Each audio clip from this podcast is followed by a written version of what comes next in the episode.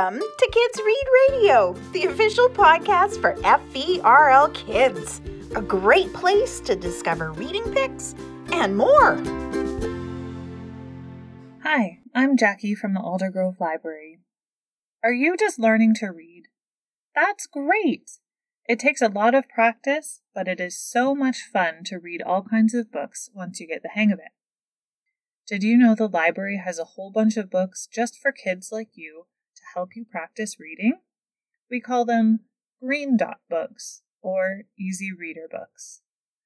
Today, I'm going to tell you about a series of Green Dot books that are super fun to read because they're all about the same two characters, Frog and Toad. Arnold Lobel has written a lot of books about Frog and Toad. They're called Frog and Toad Are Friends, Frog and Toad Together, Frog and Toad All Year, and Days with Frog and Toad.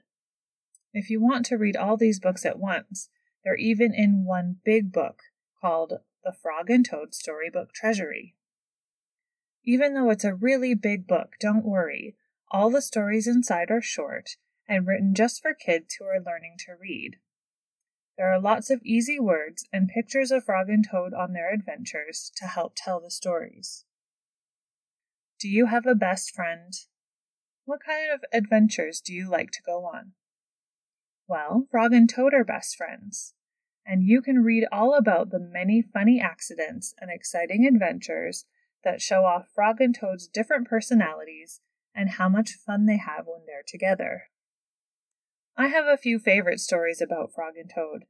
One of them is about cookies. Do you like cookies? Me too. Yum! Frog and Toad like them too, so much they can't stop eating them. In the story called Cookies, we get to read about the different ways Frog and Toad try to have willpower and stop themselves from eating all the cookies. They try boxes, ladders, high shelves, and even birds to try to stop themselves. Another one of my favorite stories is called Ice Cream. In this story, Toad tries to do something nice for his friend Frog by buying him ice cream cones. Yum! Except, it's a hot sunny day. Can you guess what happens next? Soon Toad is so sticky and covered with leaves and dirt that his friend mistakes him for a monster.